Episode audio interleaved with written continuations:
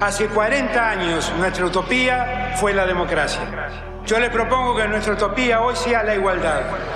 No, la Argentina hoy está a la deriva, tratando de tapar parches. Vamos a hablar clarito. Hay proscripción. La grieta famosa, que es un invento de la política para generar odio y desde ahí conseguir más votos. Vas a meter preso a Videla. A todos los responsables. Estamos trabajando en armar una estrategia para enfrentar la izquierda a nivel internacional. La izquierda tiene que pelearle y la peleamos todos los días. Si vos le tenés bronca, le tenés que pelear, pelear o que tenés bronca, pero lástima a nadie. La moneda ya está en el aire. Empieza cara o seca en FM Concepto. Los comentarios que se sucedieron ayer y hoy después de la votación de la ley de ganancias en la Cámara Baja de la Nación, en la cual se aprobó la iniciativa del gobierno de eliminar la cuarta categoría de ganancias e imponer el impuesto solo para quienes ganen más de 1.770.000 pesos, es decir, una categoría que acercaría solamente o que, um, que abarcaría solamente a unos 80.000 trabajadores.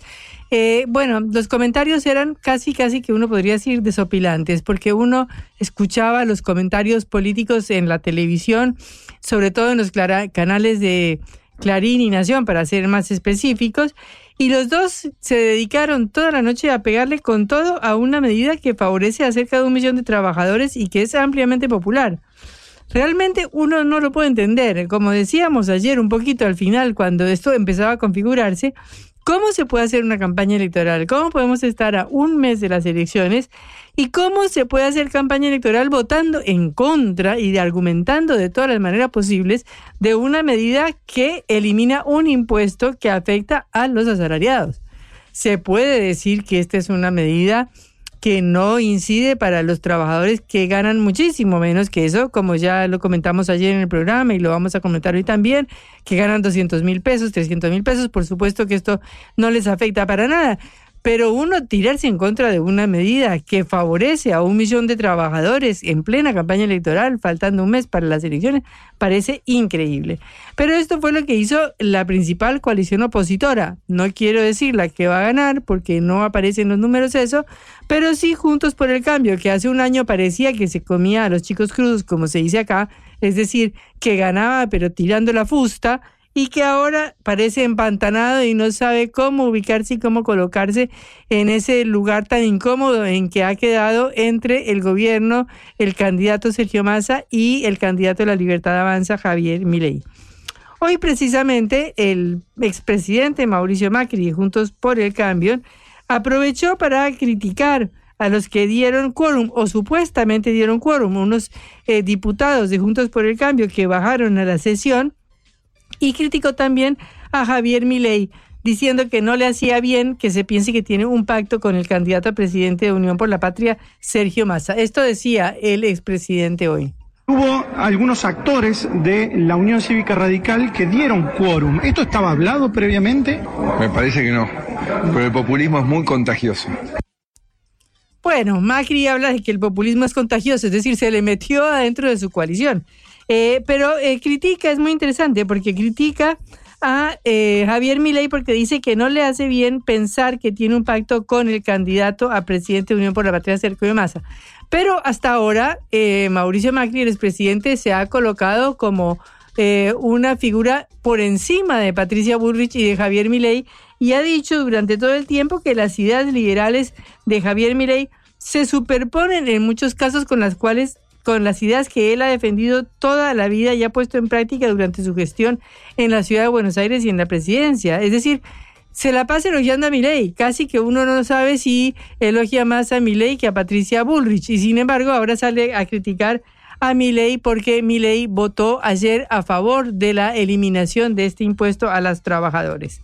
Pero bueno, Macri siguió diciendo que era un mamarracho electoral y que va a acercar a la Argentina a la hiperinflación y que apoyar esta ley que fue impulsada durante su gobierno era ahora un acto de irresponsabilidad. En este sentido, eh, también Patricia Bullrich, la candidata de Juntos por el Cambio, apuntó contra las medidas del ministro de Economía como esta ley que ha sido aprobada con media sanción, porque falta que el Senado la apruebe la semana que viene, eh, diciendo que es una disposición claramente electoralista y diciendo que al ministro de Economía no le importa nada, nada sino solo los votos. Y en el medio del profundo pozo en el que vivimos, agarró una pala y nos hunde cada vez más. Estos fueron los comentarios de Patricia Bullrich hoy, seguida por todos los comentarios de sus economistas de cabecera, como Martín Tetaz, Luciano Laspina y otros que hablaron y hablaron y hablaron en contra de la reforma. Pero bueno, ya sabemos que un grupo de diputados, pequeño grupo de diputados de Juntos por el Cambio, si bien eh, no dio quórum, porque técnicamente ya estaba el quórum, sí bajaron a la sesión. De manera que se nota que hay una confusión muy grande en el grupo de Juntos por el Cambio, o por lo menos dentro del grupo de diputados de Juntos por el Cambio. Este, mientras tanto, Javier Milei hace dulce, ¿no? Porque eh, aunque apareció durmiendo en el Congreso, mientras que todos los demás eh, diputados debatían, eh, salió clarísimamente a decir que en el gobierno, Juntos por el Cambio, había dicho que iba a eliminar ganancias y los trabajadores terminaron pagando el doble. Y por ahora podían haberse redimido y no lo hicieron. Y la posición de la libertad de avanza fue muchísimo más genuina y avanzó y apoyó una medida que por ahora beneficia a los trabajadores. Bueno, esto viene obviamente a traer eh, agua al molino electoral, porque por supuesto estamos ya a unos pocos semanas de lo que son las elecciones y eh, estamos viendo a ver cómo desarrollan su campaña los candidatos. Es muy interesante la opinión de Jaime Durán Barba, este analista ecuatoriano que fue uno de los principales eh, colaboradores de Mauricio Macri durante todo el tiempo de sus campañas electorales en la ciudad de Buenos Aires, su campaña presidencial en 2015 y que ha sido muy cercano a Cambiemos durante todos estos años. Él analizó la campaña electoral de Milei y de Patricia Bullrich e hizo unos comentarios eh, realmente pésimos para la vicecandidata a presidenta Patricia Bullrich. Comentó, por ejemplo, que Patricia lanzó un libro que se llama De un día para el otro, en el que explica lo que haría en las primeras horas de su presidencia con un filósofo que se llama Santiago Kovadlov. Pero eh, realmente a Santiago Kovadlov lo conoce un reducidísimo círculo de intelectuales de la Argentina. Eh, es una persona que puede tener unas ideas maravillosas o no como intelectual o como filósofo, pero que es absolutamente desconocido para cualquier persona que camine por la calle o por la avenida 9 de Julio o por la avenida Corrientes de la ciudad de Buenos Aires. Y habla eh, Durán Barba de que durante los mismos días se publicó la entrevista que le hizo a Javier Milei el periodista norteamericano Tucker Carlson. Eh, nos acordamos que Carlson fue eh, separado de la cadena Fox, que era la principal cadena que apoyaba a Donald Trump y que ha sido una persona que ha apoyado a Donald Trump durante todo su gobierno. Pero Tucker Carlson sigue siendo uno de los periodistas más populares de Estados Unidos. Según lo que informó eh, La Nación, esta entrevista tuvo 360 millones de visitas, es decir, cinco veces la población de toda la Argentina. Y comenta Durán Barba que tal vez después de Messi, Milei es el argentino sobre el cual más se habla en el mundo. Y él dice, ¿no? Él dice, si fuera como analista político y yo dijera que Kovadlov es más oído que Carlson y que fue escuchado por más de 360 millones de personas, Quedo de idiota, dice Durán Barba. La campaña de Milei es una avalancha de hechos curiosos. Es el líder del que habla todo el mundo. Cuando asoma con una motosierra en una manifestación, recibe recibo, yo recibo preguntas de todo lado acerca de quién es el personaje. Y sin embargo, Patricia aparece con un filósofo que mm, honestamente no le agrega absolutamente nada a la campaña. Y por último, también critica el papel de las mujeres en la campaña electoral de Patricia Bullrich, de Sergio Massa, y se refiere a, la papel de las mujeres en la campaña de Milei, porque también es extraño lo que sucede. Eh, Patricia Bullrich, siendo mujer y pudiendo destacar ese aspecto de su personalidad, no lo utiliza, aparece como, como estadista, como política, pero no en ningún otro rol que no sea como aparecieron otras mujeres que fueron muy importantes en Juntos por el Cambio como fue Gabriela Michetti, eh, que fue la candidata a, vicejefa de gobierno de la ciudad y que después compitió por la jefatura de gobierno de la ciudad y que fue vicepresidenta también de Mauricio Macri. Y como fue María Eugenia Vidal, que fue la candidata y la gobernadora de la provincia de Buenos Aires durante los cuatro años de gobierno de Macri. Mientras tanto, las mujeres ni aparecen en la campaña de Sergio Massa, salvo su esposa Malena Galmarini, que ayuda a hacer la campaña y a organizarla. Y lo más raro de todo es que en la campaña de Javier Milei, caracterizado por eh, dichos que se han eh, considerado eh, contra las mujeres, que está en contra de la interrupción legal del embarazo y de otras cosas, aparecen un montón de mujeres. En primer lugar, su hermana Karina, que es la que coordina todo el espacio. En segundo lugar, eh, periodistas como Marcela Pagano, su candidata vicepresidente Claudia Villarruel, eh, una influencer muy conocida. Eh, que también traeremos y, entrevistaremos acá en Cara o Seca. Y todas estas mujeres aparecen dentro de su entorno como figuras de mujeres, siendo que es un candidato que no es votado por la mayoría de las mujeres, sino en general por hombres. Bueno, estos son todos datos de la campaña electoral, todos datos de eh, la imprecisión que hay en Juntos por el Cambio, de este eh, eh, como encasillamiento de Juntos por el Cambio o de este lugar incómodo que está ubicando Juntos por el Cambio en estos momentos frente a lo que son las tendencias de los votos por Sergio Massa y de los votos por Javier Milei.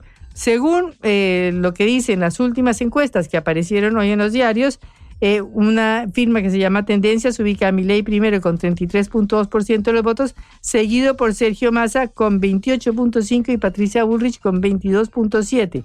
O sea, muy por debajo, Patricia Bullrich perdiendo votos, perdiendo como 5 puntos de votación de lo que fueron las internas. Eh, otras encuestas dan números parecidos y sobre todo en la provincia estratégica de Buenos Aires, donde a, diferencia de lo que sucede en el resto del país, Sergio Massa aparece primero con el 37% de los votos, Patricia Bullrich con el 30% y Javier Milei con el 22%. Pero recordemos que esto no valió para hacer ganar ni a Sergio Massa ni a Patricia Bullrich, sino que ganó Javier Milei con todos los votos del interior del país. Eh, de manera que estamos ante una pelea electoral que ya llega casi a su a su, a su pico. Hoy es la primera eh, del primer debate entre candidatos a vicepresidente y esperamos a ver cómo afectan estas medidas políticas, estas decisiones políticas, estas discusiones que se sienten en la sociedad que comenta todo el mundo, en los colectivos, en los taxis, en la calle, como la caída o la, la, terminación o la eliminación del impuesto a las ganancias y la posición de los tres principales candidatos frente a esto. Ya nos queda poco tiempo, pero todavía nos quedan muchas sorpresas por ver. Blanco o negro, sí o no. A favor o en contra. Sputnik para la pelota para reflexionar.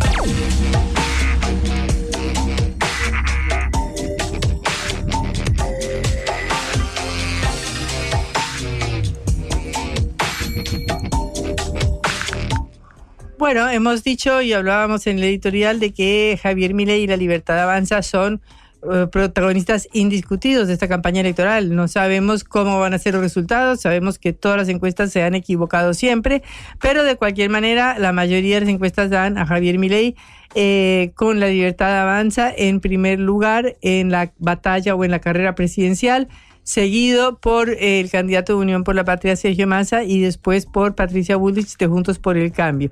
Estamos en línea con Oscar Sago, candidato a diputado por la Libertad Avanza por la ciudad de Buenos Aires.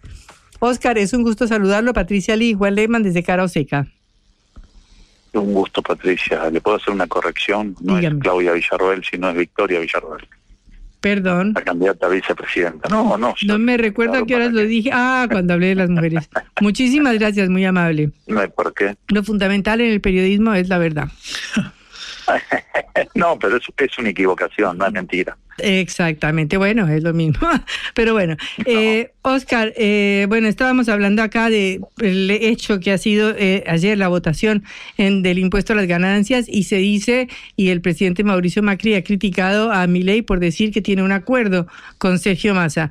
¿Es esto así? No, no, primero que no, no, no, dijo eso, yo lo escuché a, Mauricio Macri, no dijo eso, sino que dijo que él acompañaba la decisión de Patricia Bullrich, que ella sí cambió su parecer con el tema del impuesto a las ganancias. Ellos pidieron que manden el, decreto, no, la ley al, al, Congreso de la Nación, que ellos le iban a acompañar y después se dieron vuelta diciendo que era una, una boda electoralista. Y donde nosotros insistimos, desde un primer momento de todo lo que sea baja de impuestos lo vamos a acompañar dentro de la razonabilidad que era que son los este, proyectos cuando uno lo manda, lo manda, ¿verdad? Nosotros lo mandaron, eh, mandaron el proyecto a la legislatura, al Congreso de la Nación, y bueno, consideramos que Javier de Miley consideró que, era un proyecto de una baja de impuestos, que no había ningún tipo de cuestiones, hubiésemos querido otro otro tipo de proyecto, pero bueno, nos pareció bien y lo acompañamos. Mauricio Macri criticó a los cuatro diputados radicales que dieron el quórum, no tanto a nosotros, sino al propio bloque de ellos de no, también dijo que no le hace bien a mi ley que mucha gente piense que tiene algún tipo de relación con Sergio Massa. No, nosotros no tenemos relación ni con Juntos por el Cambio ni con el Gobierno Nacional, tenemos relaciones solamente de la política. Eh, somos cordiales, este, aceptamos la red del juego, por eso nos pusimos a, trabajar este, en el 2021, fuimos a una elección, donde Victoria y Javier fueron electos diputados nacionales, siendo cinco legisladores, el que les habla es uno de ellos en la legislatura porteña. Este, empezamos a trabajar y bueno, hoy estamos compitiendo, nos fue muy bien en las elecciones en Las Paso, hoy estamos compitiendo para, para hacer la alternativa número uno en, el Estado Nacional. Oscar, buenas tardes, ¿cómo estás? Juan Le mandé saluda. Eh, refiriéndome a esto que marcabas recién de no tener vínculos conjuntos por el cambio ni con el eh, oficialismo, ante aquellas denuncias que habla, denuncias perdón, que hablan de eh, supuestos acuerdos para la conformación de las listas, sobre todo en distintos municipios del conurbano bonaerense donde habría personas ligadas a Massa, tu respuesta es que esto no es así, lo desmentís. Denuncias infundadas. Mm. Como suelen, como suelen hacer, desde hace más de 6, 7, 8 meses estamos recibiendo permanentemente esas denuncias infundadas, porque la verdad no hay prácticamente relación de una cosa con la otra, sino ayer, eso sí, nadie denunció a los cuatro diputados radicales que dieron el quórum para, para el, comienzo. Parece que eso no cuenta para el periodismo común y corriente que vive pegándonos. Mm. Así que bueno, nosotros estamos con la conciencia bien tranquila y vamos a seguir trabajando en este sentido. Así que, y nos ponemos al juego de la política, al juego de la política, si el Congreso discutir y que cada uno tenga su parecer y todo. Y en las listas, verdaderamente son, son denuncias infundadas que ya la hemos puesto en consideración, la hemos demostrado más de, más de una vez, pero siguen insistiendo, bueno, parece que en verdad no quieren la aclaración, sino que quieren el juego mismo de la denuncia infundada. Hablando del juego de la política y de los eh, vínculos o la conversación, digamos, cotidiana en el Congreso, sabemos que, bueno, el capítulo de, la rosca política, del armado, del diálogo para conseguir consensos es fundamental a la hora de eh, gobernar. Asumiendo que Milei tiene serias chances, al menos de entrar eh, al balotaje y también de convertirse en el próximo presidente, ¿cómo imaginas el escenario legislativo para la famosa gobernabilidad y también el vínculo con los gobernadores? Bueno, hoy tenemos las mejores de las chances, no algunas chances. Hoy tenemos las mejores de las chances que ya lo hemos demostrado en las elecciones paso que ha pasado.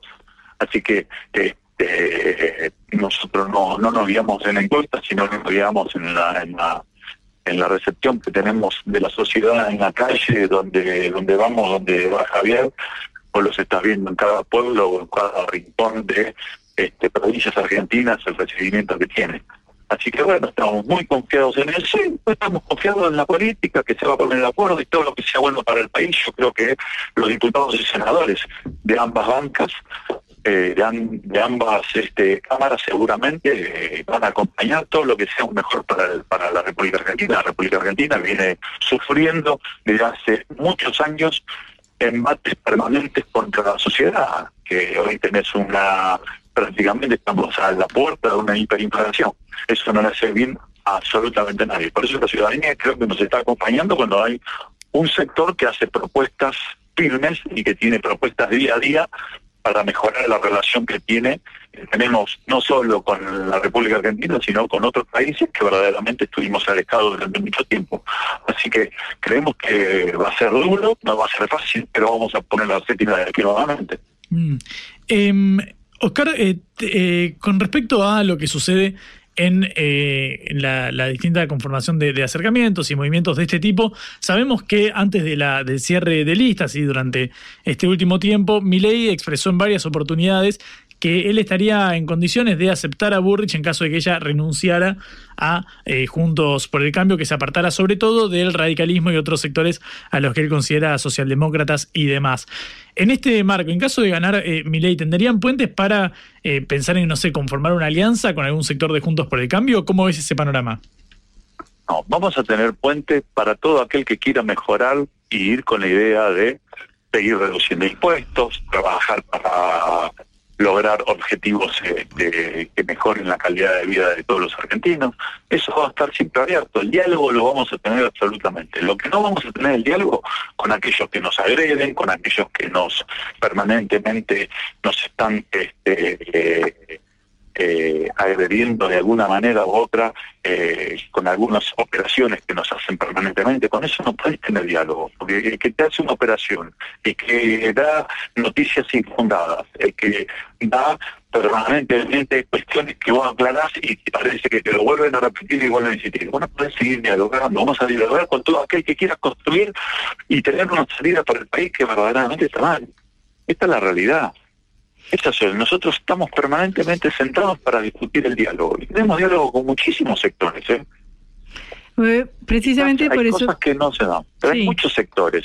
Y todavía, y eso también que eh, tenemos un problema con las mujeres, no tenemos ningún problema con las mujeres, en la cual llevamos como corresponde por ley, y, por, y, y si no es por ley, llevaríamos muchísima gente, muchísima más mujeres. Si no fuera por el cupo, ese maldito cupo, quizás habría muchas más mujeres en nuestra lista que hombres. Así que, este, y nos están acompañando. Eh, eh, este aquí, la cantidad de votos que sacamos, si te la pones a mirar, verdaderamente tenemos un 40-60 de mujeres contra hombres, así que están muy conformes que nos están acompañando todos los sectores de la sociedad. Eh, sí, eso comentábamos antes en nuestro comentario al principio del programa. Y precisamente le quería preguntar por esto, porque realmente ayer o antier hubo una polémica también con un canal de televisión, porque Javier Milei se negó a ir porque eh, no le gustaban los eh, periodistas que estaban o las personas que estaban invitadas al programa. Y bueno, desde ese punto de vista lo criticaron mucho los medios periodísticos, me refiero a, a TN, me refiero a La Nación. Eh, ¿Qué pasa con el periodismo? ¿Por qué Milei se siente atacado por el periodismo o por un sector del periodismo. Son los hechos, porque son un sector, muy bien, muy bien vuelvo a aclarar, no es todo el periodismo, sino es un sector del periodismo que siguen insistiendo y no siguen haciendo operaciones permanentes y trabajan para otros candidatos, lo que pasa es que no lo quieren decir y no lo quieren aceptar. Pero bueno, son esos famosos periodismo, el periodismo censurado que le decimos nosotros, que parece que por una pauta o por otra siempre siguen operando y siguen operando. por eso Javier se da este, el motivo y el modo de decir, bueno, este, si van ciertas cosas y si las reglas de juego son las que la van a escribir, la van a seguir escribiendo, todo aquel que permanentemente nos ataca, bueno, no contará en contra de nuestra presencia, que seguramente los beneficiará a ellos. Así que nosotros seguiremos insistiendo con el buen trato, con el buen diálogo, con, sin operaciones, sin golpes bajos. En eso estamos para sentarnos y construir una Argentina que va a ser el bienestar para todos. O sea, el periodismo, eh, digamos, es el periodismo de la pauta, por decirlo así. Eh, parte, parte, parte del periodismo de la pauta, parte del periodismo... Que vive del Estado. Y seguramente, seguramente, seguramente. Mejor que todos ustedes no lo saben no lo sabría otra persona, que mucha gente, este, hay muy, muy buenos, muy buenos periodistas, sin embargo, que no viven de la pauta, que no viven de los sobres, que no viven de las operaciones, y les va excelente. Yo ojalá que les sigan siendo muy bien y que sigan creciendo. Hay un montón. Y por eso yo nosotros no generalizamos. No decimos que son todos los políticos son iguales, todos los jueces son iguales, todos los periodistas son iguales. No, no hay que generalizar. Sabemos que en todos los ámbitos y en todos los lugares hay buenos y malos. Y bueno, ojalá que sigan habiendo este, y creciendo los buenos y no los malos. Oscar, tengo una, una consulta. Vos fuiste eh, legislador de la Ciudad de Buenos Aires de, de Juntos por el Cambio, ¿correcto? Entre 2005 y 2013. 2009, 2005, 2009, 2009, 2013. ¿Y por qué rompiste con Juntos por el Cambio después de ocho años de, de mandato? De la misma manera que rompió Mauricio Macri y, se alejó prácticamente y estuvo en contra de Horacio Rodríguez Larreta. Mm. Yo fui el primero. Yo advertí, advertí lo que se venía. Yo advertí, yo fui el último cosa, yo jugué con Gabriela Michetti, sí. la última elección que jugué, y después me retiré, que me iba a mi casa, porque en verdad no estaba de acuerdo con la, eh, la sugerencia y la modo de hacer, el modo de hacer política de Mauricio Rodríguez Larreta, y yo me fui. Eh, eh, perdón, pero en 2013 el jefe de gobierno era Macri o vos te fuiste después? No, no, yo me fui cuando Macri era el candidato a jefe de gobierno y donde después este, vino la elección donde ganó la interna Horacio Rodríguez Larreta. Mm. Que Macri sentó, yo me fui diciendo que no estaba de acuerdo con lo que este, venía pasando. Bueno, Oscar, eh, muchísimas gracias por estos minutos en Cara o Seca. Hasta luego. Hasta luego, gracias. Oscar Sago, candidato a diputado por la Libertad de Avanza por la Ciudad de Buenos Aires. En la vida hay que elegir. Cara o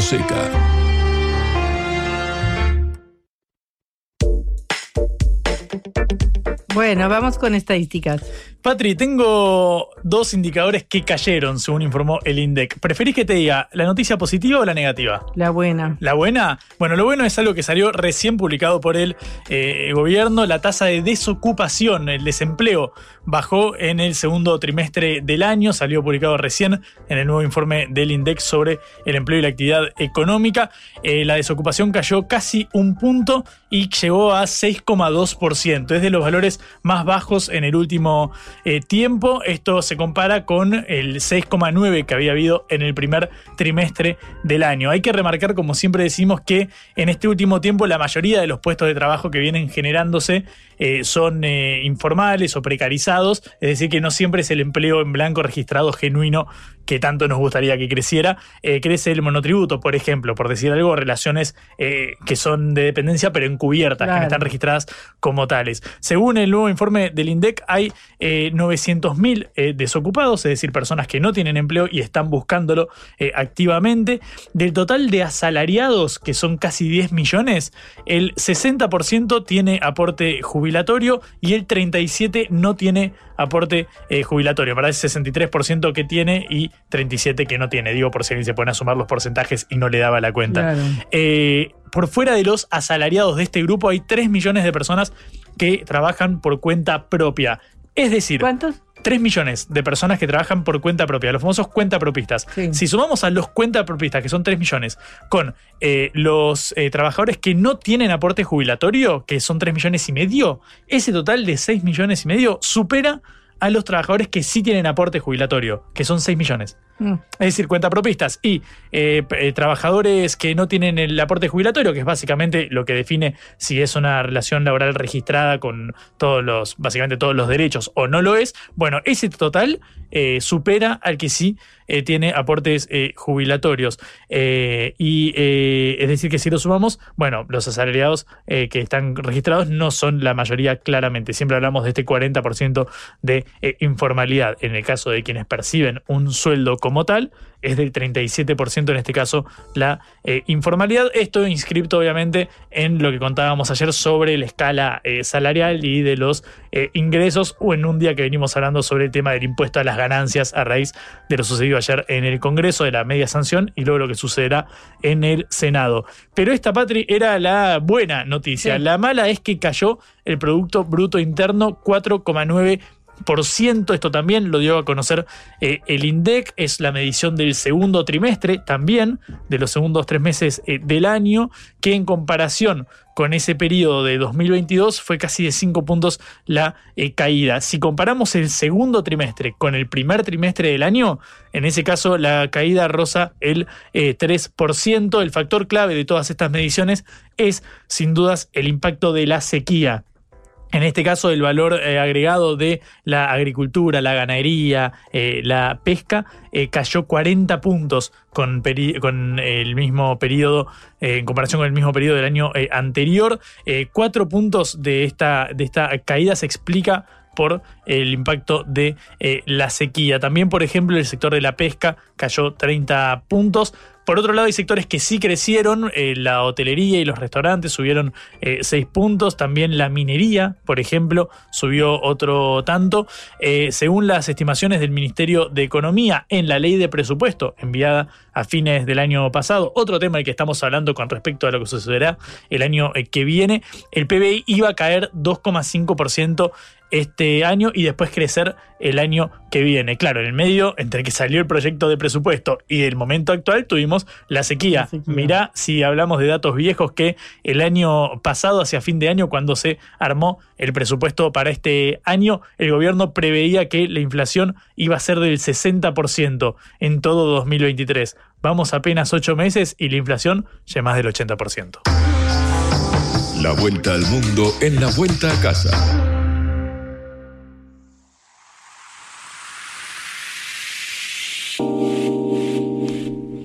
Bueno, se conmemoran 10 años de la inauguración de lo que se ha dado en llamar la Franja y la Ruta de la Seda, este estratégico proyecto chino para unir a la China con todo el Asia Central y que tiene sus ramificaciones hasta en América Latina.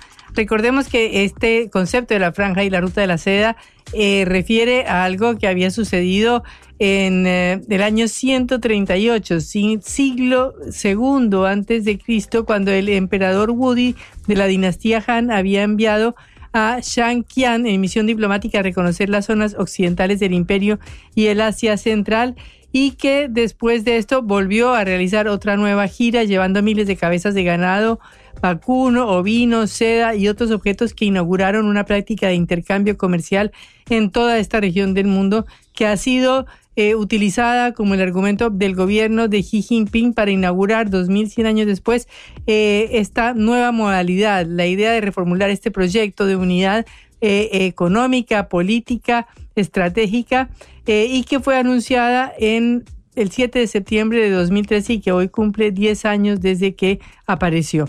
Estamos en línea precisamente para hablar sobre la importancia de la Ruta de la Seda con Patricio Justo, director del Observatorio Sino-Argentino. Patricio, un gusto saludarlo. Eh, Patricia Lee y Juan Legman lo saludan. ¿Qué tal? El gusto es mío. Gracias por el llamado. Eh, bueno, Patricio, eh, ¿qué nos puede decir de este aniversario de estos 10 años de la franja y la ruta de la seda? ¿Cuál es el balance que se hace sobre esta importantísima iniciativa del gobierno chino? Bueno, han sido 10 años eh, signados por una serie de proyectos que no tienen precedentes en la historia de la humanidad, por los recursos que se han implementado, por la cantidad de países abarcados y por lo ambicioso que han sido algunos eh, proyectos en términos de infraestructura, básicamente de conectividad, ¿no? Vías que conectan diversos países. Vos sabés que esto tiene distintas ramas, una que va hacia Europa, otra que va hacia Medio Oriente, otra hacia Central, el sudeste asiático, conexión marítima eh, en el este de África e incluso Latinoamérica, o sea, tiene un alcance también global este proyecto. Eh, yo creo que el balance es mayormente positivo. Más de 120 países se han adherido a esta iniciativa y han participado en mayor o menor medida. Uno de ellos es la Argentina desde el año pasado. Y hay otros países donde ha habido problemas, donde los avances no han sido los esperados por distintas cuestiones económicas o políticas locales. Caso Pakistán, caso algunos países del sudeste asiático, etcétera. Pero en general ha sido un balance muy positivo. ¿Y cuáles han sido esos inconvenientes en Pakistán y en los otros países? Básicamente terrorismo, inestabilidad política y volatilidad económica. ¿eh? Y justamente menciono Pakistán porque es uno de los principales socios de China, es un socio absolutamente estratégico, histórico y actual, donde ahí uno de los principales proyectos es el famoso corredor económico China-Pakistán, que no ha avanzado como se esperaba por toda esta serie de problemas, ¿no? Eh, pero bueno, son cuestiones que muchas veces exceden la capacidad que tiene China de, poder controlar esos factores. Cuando uno desarrolla un proyecto externo a nivel global como estos, por más que uno sea una superpotencia, hay cuestiones que, que siguen siendo insalvables. Bueno, eh, según los datos de la Comisión Nacional China de Desarrollo, el país ha firmado más de 200 documentos de cooperación con 152 países, cubriendo el 83% de los países con los que China tiene relaciones. Y el ferrocarril espeso China-Europa ya llega a 211 ciudades en 25 países europeos. Es decir, son cifras que son tremendas, ¿no? Eh, se habla de que, por ejemplo, la, el comercio entre China y los países a lo largo de la franja y la ruta aumentó un promedio de 8.6% anual en estos 10 años. Esto va a seguir, entonces se está convirtiendo, pregunto, la franja de la, la ruta y la franja de la seda en una de los motores de la economía mundial. Bueno, ya lo es, pero básicamente por lo que representa la economía china a nivel mundial, que es el 30, explica el 30% del crecimiento global, se explica por compras, ventas o inversiones que hace China eh, en el mundo, ¿no? en el resto del mundo y por supuesto en su propio país, que es, un, es el motor fundamental de la economía global en este momento. Eh, si eso va a seguir con ese ritmo, es difícil saberlo. En este momento la economía china está atravesando complicaciones. ¿eh? Hay una caída del consumo, hay caída de las exportaciones, hay una depreciación del yuan, hay crisis del sector inmobiliario. Todo esto agravado por un contexto global negativo para China signado por el conflicto con los Estados Unidos, la guerra en Ucrania y otras cuestiones. Así que es difícil saber. ¿eh? Por supuesto que las intenciones de China son que este proyecto se siga expandiendo, es la tendencia en principio, pero se plantean incertidumbres en lo que el presidente sí ha definido como un contexto inéditamente hostil para China. Eh, bueno, internacional, ¿no? Claro, en ese sentido, bueno, tiene que ver con toda la polémica con Estados Unidos que viene desde Donald Trump y que ha sido continuada por Joe Biden, quien anunció también una iniciativa de ayuda y de apoyo a los países más pobres de toda esta franja y del África también para ver si contrapesa un poco esta iniciativa china.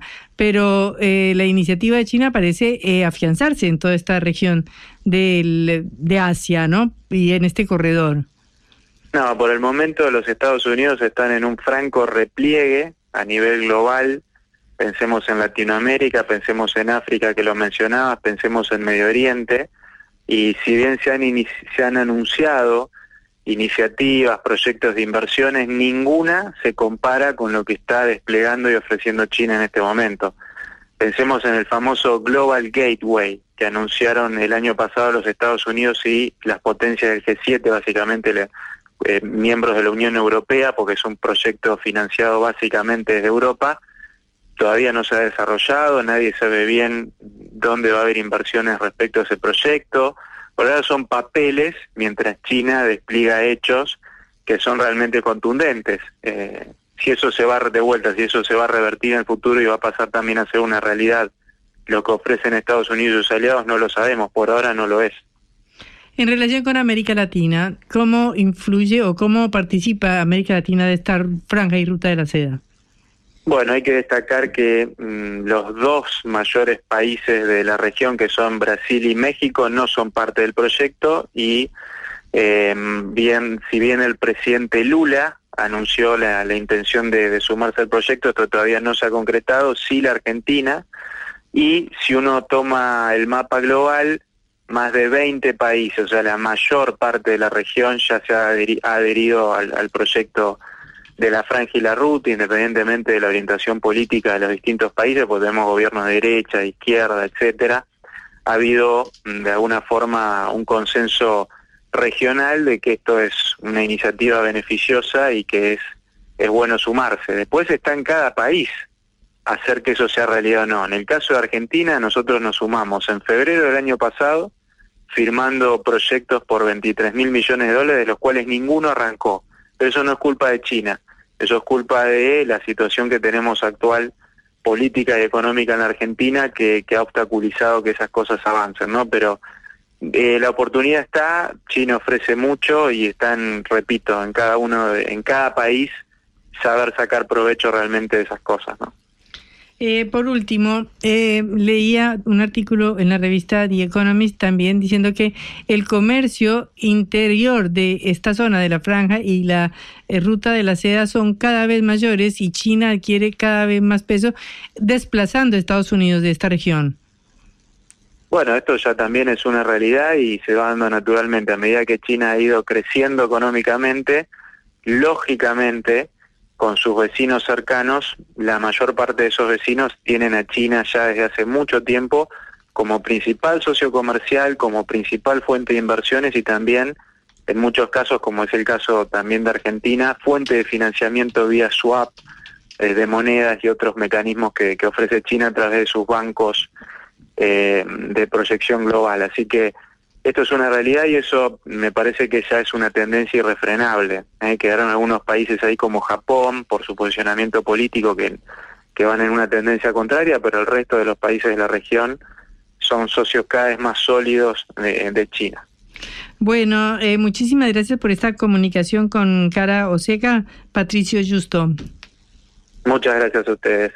Eh, hablábamos con el director del Observatorio Sino Argentino sobre los 10 años de la franja y la ruta de la seda.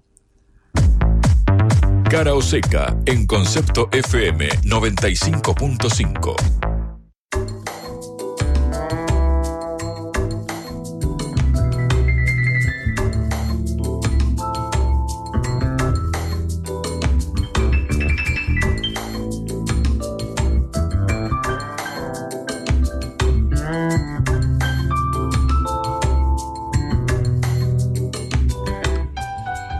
Bueno, ha habido un reconocimiento muy importante a una institución argentina, un reconocimiento internacional. Efectivamente, Patri, la ex ESMA, la ex Escuela de Mecánica de la Armada, el símbolo de, los crímenes de lesa humanidad cometidos por la última dictadura militar, fue declarada Patrimonio Mundial de la eh, UNESCO. Eh, pasa a integrar ahora la lista de lugares con un valor universal excepcional, según eh, consta ahora en el, organismo. fue anunciado ayer durante la sesión. Recordamos que la ESMA fue el centro clandestino de detención y tortura de la Escuela de Mecánica de la Armada, que era muy paradigmático el hecho de que estuviera situado en medio de la ciudad eh, de Buenos Aires, a pocas cuadras, por ejemplo, de la cancha de River, donde se disputó eh, la final del Mundial de 1978, que ganó justamente eh, Argentina. Bueno, y es, según dice la UNESCO, representativo de la represión ilegal llevada a cabo y coordinada por las dictaduras de América Latina entre la década de 1970 y 1980. Alberto Fernández, el presidente, se celebró la noticia en sus redes, al igual que otros eh, referentes del gobierno. Dijo que el Museo Memoria, como se conoce actualmente a la ex ESMA, eh, se ha reconvertido en el Museo Memoria y Derechos Humanos, se ha convertido en patrimonio de la humanidad de la UNESCO. Lo peor del terrorismo de Estado de la última dictadura se expresó ahí. Detenidos, asesinados, torturados y desaparecidos. Seguimos manteniendo viva la memoria nunca más, dijo el presidente en relación eh, a esto. Padri, en otro orden tengo un par de cortitas más antes de irnos, eh, antes de cerrar el programa. El primero es un eh, anuncio del eh, candidato presidencial, el ministro de Economía del oficialismo, Sergio Massa, que anunció la suspensión de las retenciones al sector de los lácteos por 90 días por los próximos tres meses, es decir, de acá a fin de año. Esto se suma entonces a una serie de productos del agro que habían tenido reducción justamente de los derechos de exportación, es decir, de aquella porción de lo producido para exportar que retiene el Estado, por ejemplo, la industria vitivinícola de la que ya hemos eh, hablado. Además, se planteó un esquema de congelamiento de precios de los productos derivados de los lácteos por tres meses, congelar los precios de acá a los próximos tres meses. Recordamos que está rigiendo en este momento también el, eh, programa de precios justos. Es básicamente la apuesta del oficialismo para que la eh, inflación no se no, nos dé por encima de los números que estamos viendo ahora, si bien ya el 12% es realmente una eh, animalada. bueno, esto lo confirmó en una reunión con representantes de la industria en Santa Fe. Las medidas van a tener un costo, Patri, de 10 mil millones de pesos para el Estado. Según explicó Massa, 7 mil millones de pesos van a ser, bueno, lo que deja de percibir el Estado por estas retenciones que ya no van a cobrarse y 3.500 millones de pesos es para congelar estos precios. ¿Qué dijo Massa?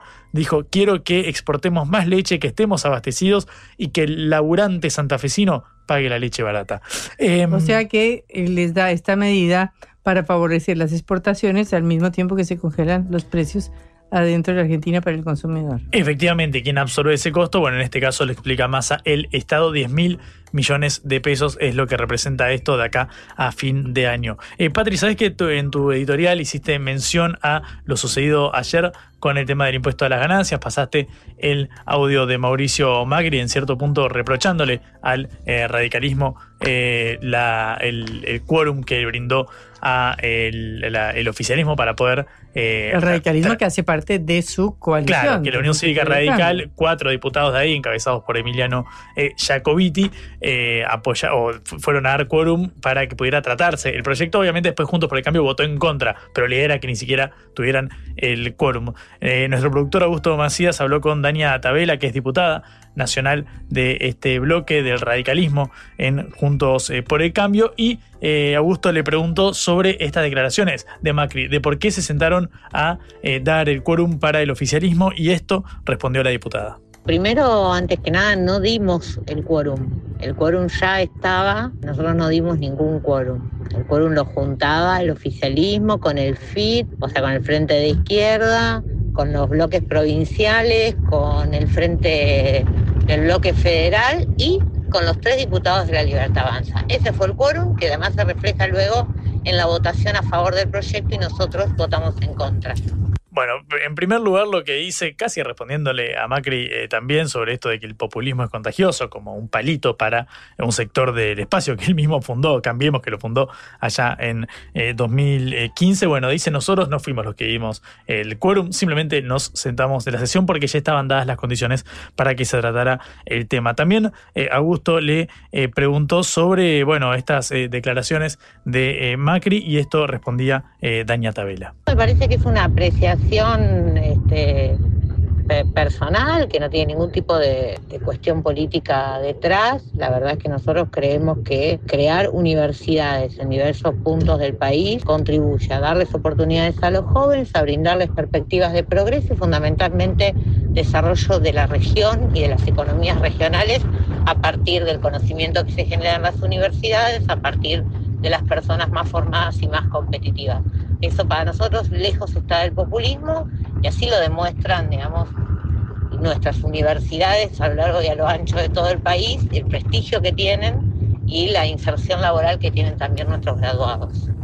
Áspero el tono de Dania Tabela, la diputada del radicalismo dentro de Juntos por el Cambio, a raíz justamente de estas declaraciones eh, de Macri. Claro, cuando uno se fija el mapa electoral con estas provincias, cinco provincias donde Juntos eh, por el Cambio logró arrebatarle la gobernación a al peronismo, a Unión por la Patria, en este caso se ve que hay una clara impronta del radicalismo en muchas de estas provincias. Entonces llega la pregunta por, bueno, ¿cuál es el rol del radicalismo de la Unión Cívica Radical hoy en Juntos por el Cambio? Claro, durante la experiencia del gobierno de Macri entre 2015 y 2019, muchos habló sobre que por decirlo en términos eh, llanos, el PRO le copó la parada y desligó, eh, dejó a, la Unión Cívica Radical un poco relegada del armado del gobierno y de la gestión en sí. Entonces ahora, habiendo aprendido, entre comillas, hasta aquella elección, le preguntó Augusto a la diputada cuál es el rol actual del radicalismo en Juntos por el Cambio y esto respondía.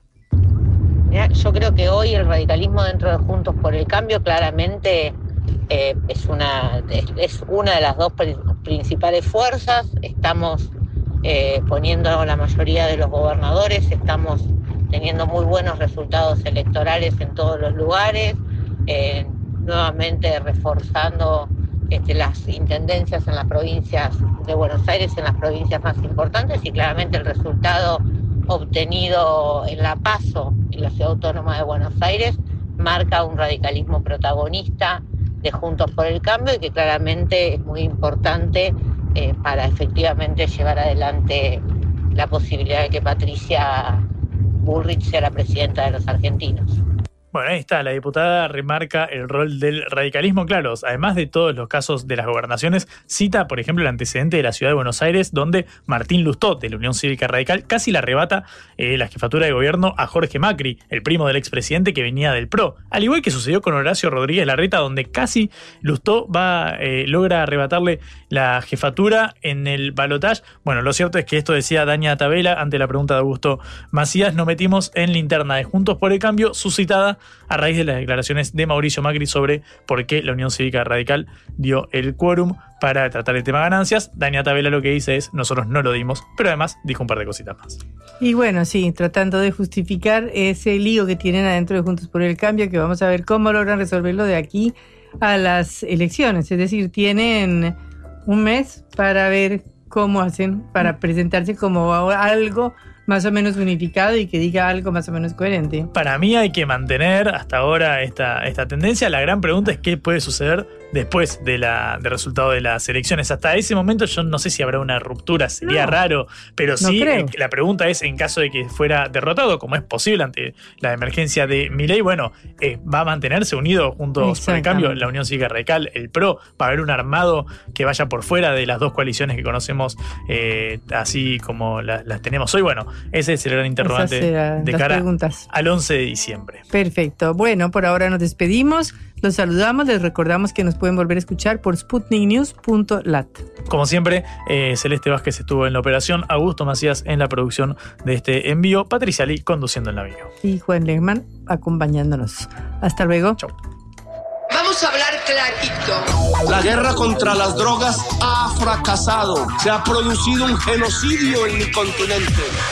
Tenemos nosotros que plantar una sola voz, una sola voz y que América Latina y el Caribe le diga a los Estados Unidos de Norteamérica no más golpismo. Y se aplica lo que decía Tolstoy. Un gobierno que no procura la justicia no es más que una banda de malhechores. Qué cosa rara que diga gracias a la vida a pesar del dolor, porque mi hija dio la vida sabiendo que había que cambiar. La vi ahí que, que brillaba, que sobresaltaba en, ese estadio hermoso y no lo pensé y, y la fui a besar. La vida está llena de tropezones y de fracasos, pero es hermosa. Cara seca